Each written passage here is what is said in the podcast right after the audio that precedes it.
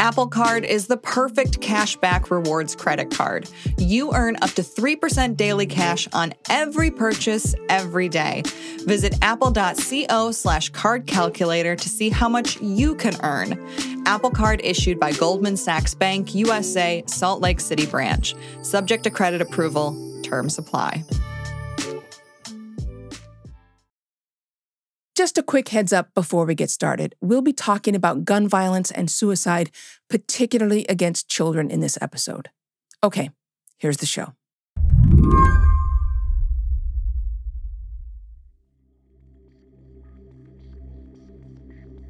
Guns are the leading cause of death for minors. The CDC says there were more deaths from guns than car crashes in 2020, and the number has only risen since. One major gun control group found that an average of 350 children a year find a gun and shoot themselves. It's a tragedy that's happening all over the country. Sheriff Mike Chitwood says a curious toddler killed himself with his father's gun.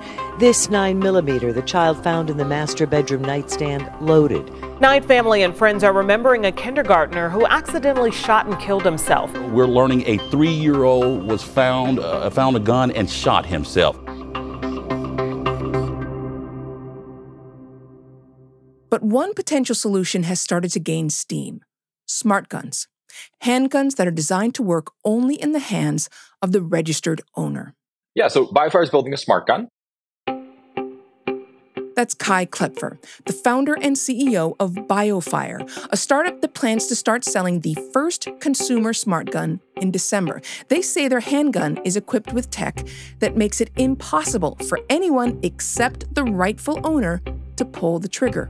Right, basically, it's a handgun with built-in biometrics, in this case, fingerprint, facial recognition, which is always locked by default. It unlocks automatically when the owner or some of the owners chosen picks it up and functions just like a normal gun in that case, and then relocks basically as soon as it leaves the user's control. Kloepfer became interested in smart guns roughly 10 years ago after a 24-year-old murdered 12 people in an Aurora, Colorado movie theater using multiple firearms. Then 15 years old, Kloepfer started working on smart guns as a science fair project. He knew he couldn't prevent a mass shooting like the one in Aurora, but he hoped he could minimize accidental deaths. And basically, what we're predominantly focused on is how can we ensure that children, teenagers, other folks that are in the home don't get access to firearms that the owner doesn't intend for them to have access to. Kloepfer isn't interested in the regulation of firearms. Instead, he believes better tech and better design can make guns safer. Really, the only approach that I see to that is by providing better tools, right? That, in particular, for home defense, solve some of the tension between wanting to have fast access to a firearm, if you're actually going to have any ability to use that in sort of the middle of the night, somebody's breaking your home. It's a very fast environment in most cases. At the same time, you want to make sure your kids don't have access to it because that's going to be the highest risk for them getting access. Sounds like a reasonable idea, right? But gun rights activists aren't sold. They worry that a smart gun is unreliable, and they imagine being in an emergency situation, needing access to their firearm when the biometrics fail to recognize their face. And in some ways, their concerns are not unfounded. There have been attempts at bringing smart guns to market before, all of which failed for one reason or another. So today on the show, the first smart gun to market may be here as early as December. Will it really work? I'm Celeste Headley, filling in for Lizzie O'Leary, and you're listening to What Next TBD, a show about tech, power, and how the future will be determined. Stick around.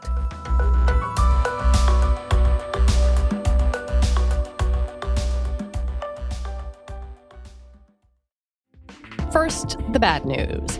SAP Business AI won't help you generate cubist versions of your family's holiday photos, but it will help you understand which supplier is best to help you roll out your plant-based packaging in Southeast Asia, identify the training your junior project manager needs to rise up the ranks, and automate repetitive tasks while you focus on big innovations, so you can be ready for the next opportunity. Revolutionary technology, real-world results. That's SAP Business AI. Apple Card is the perfect cashback rewards credit card. You earn up to 3% daily cash on every purchase every day. That's 3% on your favorite products at Apple, 2% on all other Apple Card with Apple Pay purchases, and 1% on anything you buy with your titanium Apple Card or virtual card number. Visit apple.co/card calculator to see how much you can earn.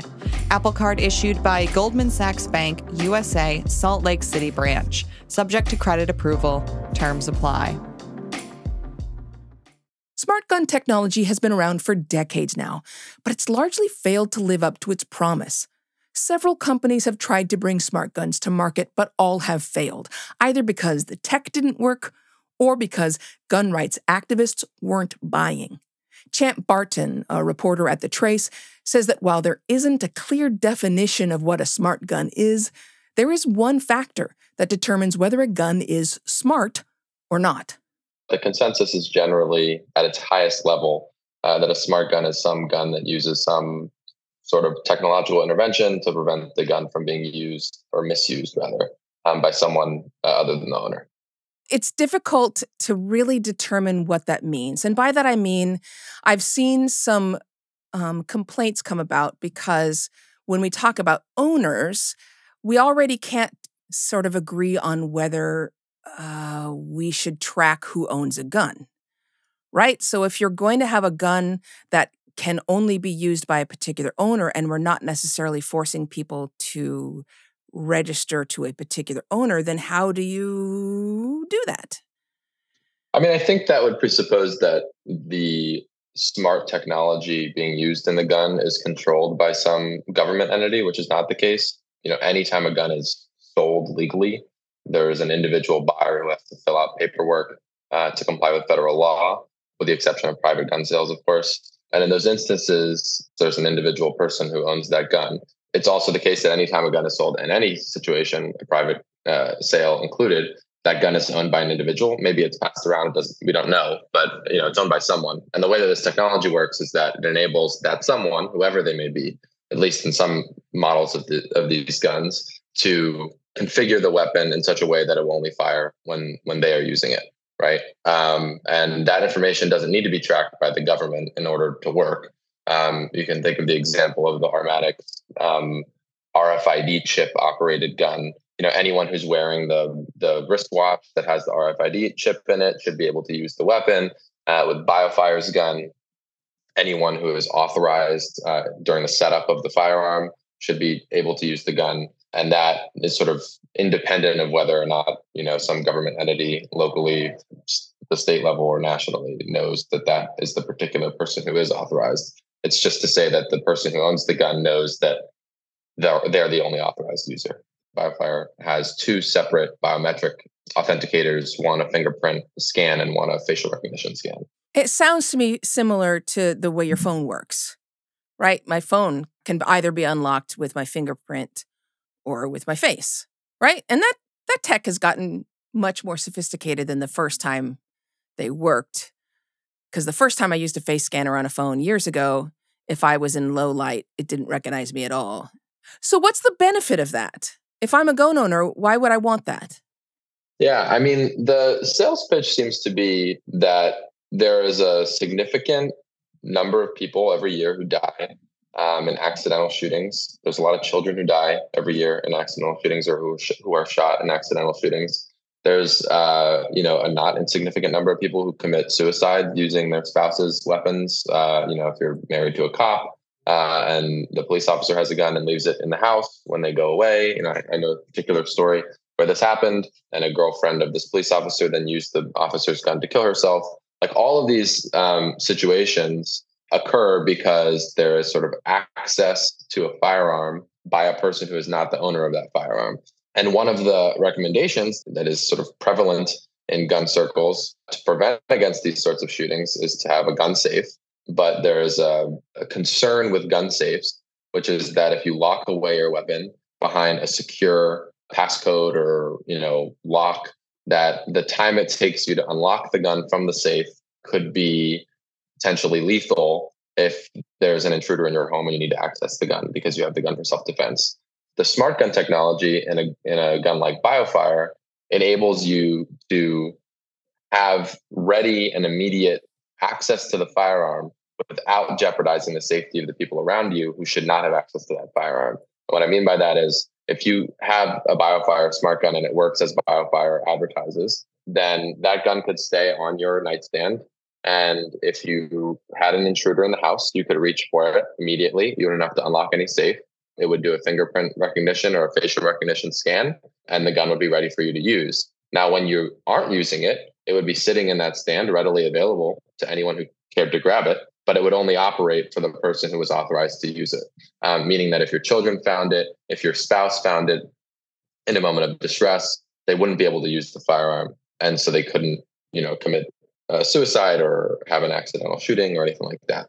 Yeah. So essentially what you're saying is that let's say if the technology works as it's supposed to, hypothetically speaking, if I own one of these guns, a BioFire gun or any smart gun, and I have children in the home, I could leave that gun sitting on my coffee table and my kid could pick up the gun and they wouldn't be able to fire it. That's the worst case scenario idea. Yes. Like you're protected and that's... that would be a stupid thing to do. I'm not recommending anyone do that. That is a dumb thing to do. But technically, that's what the promise is. Yes, technically, it would seem that's what the promise is. If you go on BioFire's website, there are images of the gun in relatively conspicuous locations in the house.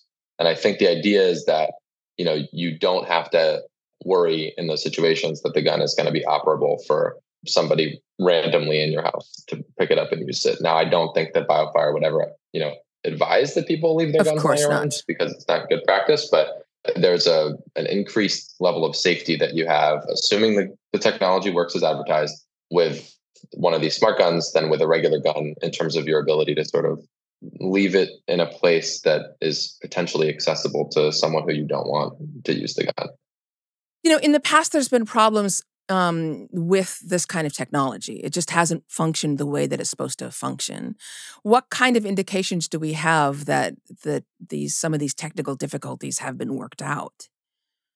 Yeah, there hasn't been very many examples of smart guns that have hit the market for a variety of reasons. The sort of classic example was that Armatix wristwatch-enabled gun, which had an RFID chip, but which, as you note, was easily sort of disabled with magnets and in effect could be turned back into a regular gun. The reason for that, though, is sort of if you sort of take a step backward, there's like two sort of philosophies of how to build one of these guns. One is when you build a gun that sort of functions as a regular gun, but you put some sort of block in the firing mechanism that needs to be disabled by RFID chip or fingerprint scan or whatever, so that you're essentially have like a regularly functioning gun that you're then enabling to function properly by removing said block, right? And that I'm not saying that has to be a physical block, but like an actual mechanical block. I don't know exactly how the tech works there, but you're removing something or putting it back in place, right, in order to make the gun work. BioFire's gun works somewhat differently, which is that the firing mechanism is electronic. So it does not function the way that a regular gun functions. The way it was described to me by folks at BioFire was that whereas a pull of the trigger in a regular gun mechanically moves a piece inside the firing mechanism of the firearm, which drops what's called a sear and allows at least in a striker fire weapon, and allows the striker to move forward and hit a bullet, which detonates a round. In BioFire's gun, the trigger functions more like a switch, like a button that you're pressing, and then you press that button and it enables the gun to work. But the advantage of that is that it's not as easy to disable the mechanism that is preventing the gun from firing, because it's not a regular traditional firearm that you can just remove the smart portion of and then have it function properly, because the gun functions. It's like you can't turn the power on. Exactly. Which is all to say, I don't know, these things haven't been tested in the real world in terms of like being sold commercially in a wide scale yet, at least BioFire's gun. And so I'm sure it will undergo some like really rigorous testing by consumers once it hits the market in a full-throated way. But the few people who I know who have tried it, like there are some gun influencers who have tested it out seemed fairly positive on it. And the videos that they shared showed that the gun works just about as intended. There were a couple like hiccups in that process, but it was they were invited to test the gun, you know, early in its design process. So it wasn't quite ready for commercial sale yet. But yeah, I mean, they were positive on it, and I think it stands to reason that that's a good indication of how effective the technology will work. But of course, you know, it'll take lots of testing from and tweaking by consumers who are, you know, trying to poke holes and identify vulnerabilities and those things to really be sure that will work as intended. When we come back, why the gun movement would prefer to keep its weapons, well, stupid.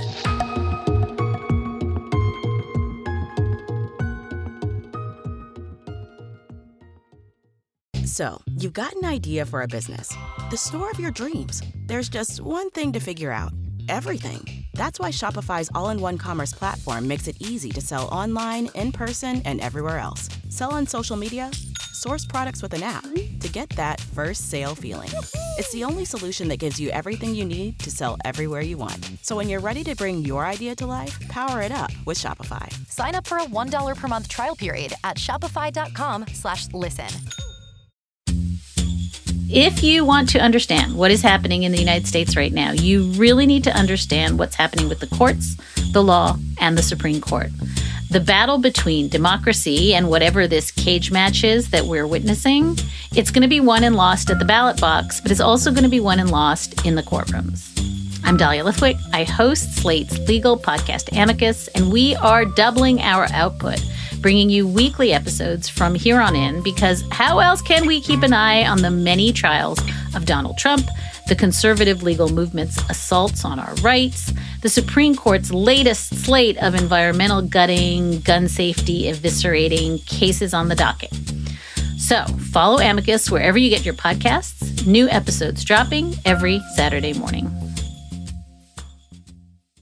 I mean, there's always a question of whether there's a market for this. Fewer than half of American households have a gun in them, but the people who are gun owners have a larger number of guns, right? Meaning that people who support, even though there's a majority of Americans who support gun regulations, and I assume they do that because they're interested in safety, it's a question of whether those who want to own guns would be interested in a smart gun like this. Do we have any idea about what the appetite for a gun like this would be? What I know from just years of reporting in this space is that, you know, everyone who owns a gun is not every single person, but many people who own guns are cognizant of the fact that those guns could be used by their children or by, you know, people who shouldn't use them if they're stolen. And generally, gun owners promote safe gun storage and security practices. And I think for the gun owner who has children in the home and is worried about this, this is an attractive proposition to have a gun that, you know, would work when needed and would not work when used by someone who it should not work for. But again, like there's a whole political dimension to this. There's a lot of folks who are sort of dubious. In some of the reporting that I was doing, you know, you can see that there are people who are skeptical that the technology won't work as intended.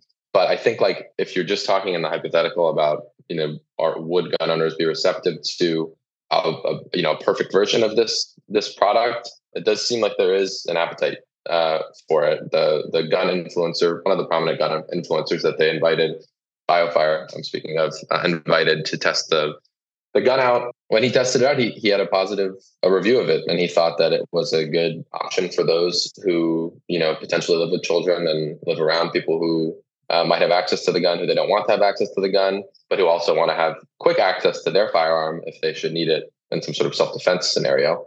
And this sort of like was able to satisfy both of those criteria. Criteria one being, you know, security from people who shouldn't use the gun. Criteria two being easy access for the person who needs to use the gun, should they need to use it. Yeah, it's interesting when we talk about criteria. I mean, certainly, there are a lot of children who end up getting either injured or tragically killed because of accidental shootings within the home and in other places as well. And if this technology works as promised, that would definitely help with that. But when you're talking about criteria, there's a limited use because studies have shown that when it comes to the dangers of having a handgun in a home, people living with handguns in the home are 7 times more likely to be shot by their spouse or intimate partner. And most of those people, over 80%, are female. And that's not going to help with that. And the chances of being shot by a stranger, in other words, somebody coming into your home, are incredibly low. And so, you know, there's the fear of that happening, which for many people is quite high. But there's what actually is a real risk, which is being injured or in many cases killed by somebody who's actually in your home, which is a pretty high risk. So the smart gun, if it works well, will help in some cases, and in many cases in which handguns are a danger inside the house, won't. What are the options to make guns safer in those cases? What's on the horizon for that? I think you're right to note that, like, the smart gun is not a magic pill for all forms of gun violence. And I think the people who are developing this technology are sort of sober-minded about that. When I spoke to the folks at BioFire, they seemed clear that there's like a market for their firearm, and that market is not every single instance where a gun is used in a crime ever. They were specific that they wanted to help reduce certain subsets of shootings that they thought that their technology could help reduce. I think that in other reporting that I've done, it's clear, as you say, that the statistics show that having a handgun in the home increases one's risk for any number of gun-related, injuries or death, and that it makes perfect sense. I mean, if there's no gun in the home, then your risk of being shot by the person who lives with you is way lower than if there is a gun in the home that they can use to shoot you with. And there are a number of people who propose, various like socioeconomic interventions or any number of other things that would help address that, red flag laws, things of that nature. So, I mean, I don't know particularly what the most effective solution in that realm would be, but there are certainly people out there who have considered that problem a little more squarely. I just don't think that's like what the smart gun, innovators that I've spoken with have like really aimed at. For gun prevention advocates, smart guns are a step in the right direction. States see promise in them, too. New Jersey enacted the child-proof handgun law in 2002, mandating that once a viable smart gun hits the market, all gun stores are required to sell it. The bill originally forced firearms retailers to switch to entirely smart inventories once a smart gun was available in the U.S. But the law was altered in 2019 after critics claimed it would stifle innovation. BioFire also pushed back against that mandate. Still, in a country where gun regulation is light and gun violence is high, the promise of safer firearms is enough to make gun control advocates excited. The gun violence prevention advocates that I know are focused on reducing all forms of gun death, and that includes mass shootings, that includes community gun violence, that includes domestic gun violence, that includes accidental shootings, that includes suicides. And I think the general consensus is that if there is any sort of intervention that can create a net positive there, that can reduce gun death in one of those areas without increasing it in another, that's something that they should be enthusiastic about. So I know that, you take, for example, the fact that New Jersey passed this law all those years back to try to, as its authors said, encourage the development of smart gun technology. The reason they wanted to encourage the development of smart gun technology is because in part they thought that smart guns would help reduce certain shootings. And I think that's like a widely agreed upon belief among gun violence prevention advocates. When the Clinton administration had a deal with Smith & Wesson, one of the things they were supposed to do was look into smart gun technology.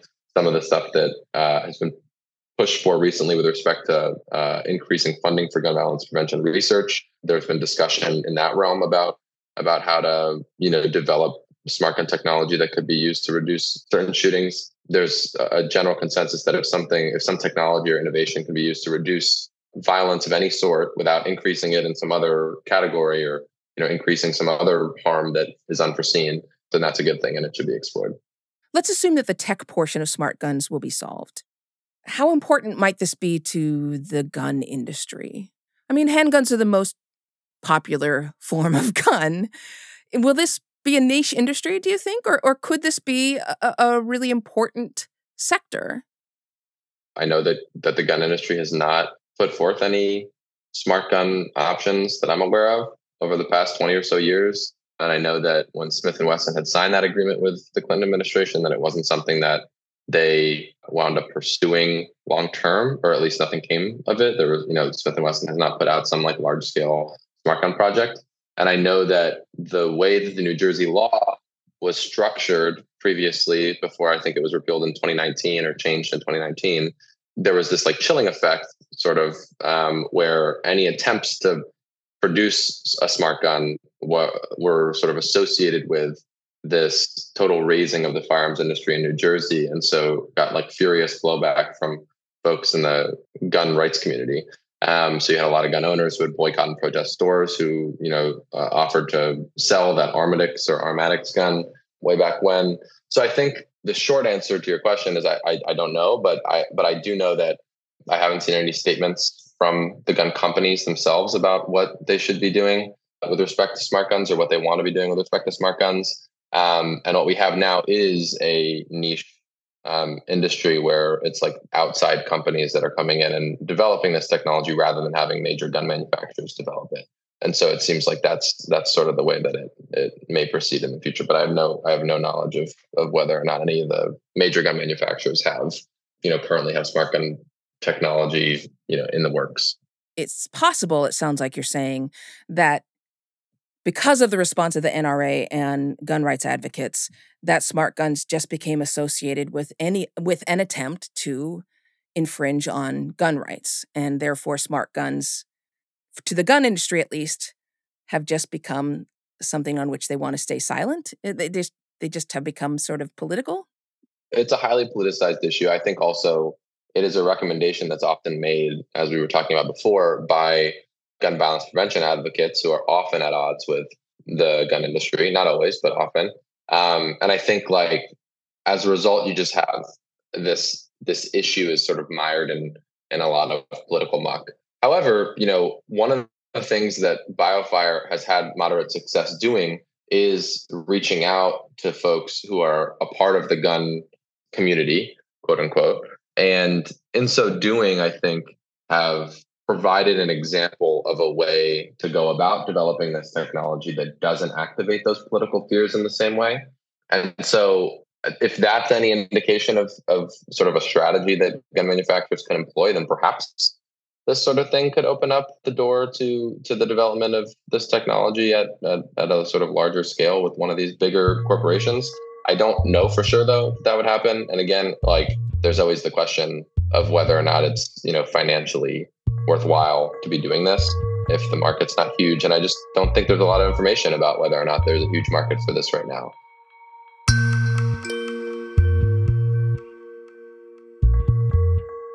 Champe, thank you so much for joining us.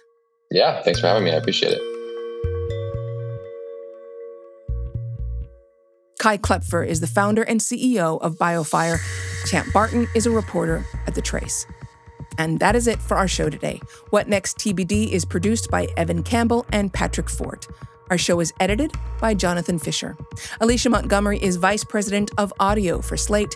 TBD is part of the larger What Next family. TBD is also part of Future Tense, a partnership of Slate, Arizona State University, and New America. If you're a fan of the show, I have a request for you. Become a Slate Plus member. Get all your lovely Slate podcasts with no ads. Just head on over to slate.com/whatnextplus to sign up. We'll be back next week with more episodes. I'm Celeste Headley, filling in for Lizzie O'Leary. Thanks so much for listening.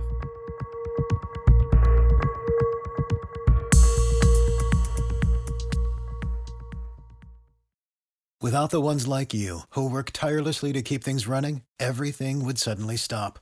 Hospitals, factories, schools, and power plants, they all depend on you. No matter the weather, emergency, or time of day, you're the ones who get it done. At Grainger, we're here for you, with professional-grade industrial supplies. Count on real-time product availability and fast delivery. Call, click Grainger.com, or just stop by. Grainger, for the ones who get it done.